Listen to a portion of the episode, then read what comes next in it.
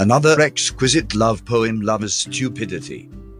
This poem brings out the futility of pursuing a lady who deliberately refuses to accept a love proposal from an eligible, genuine person for no obvious reason without any rhyme or reason.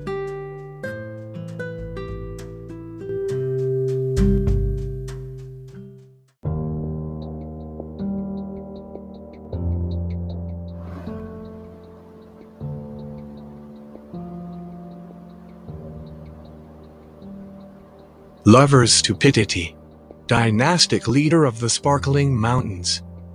Where a tall white waterfall thunders down the mountain slopes, producing music like the drums of the skillful street players. Consider my words. Becoming hopelessly enchanted by love is something to be avoided.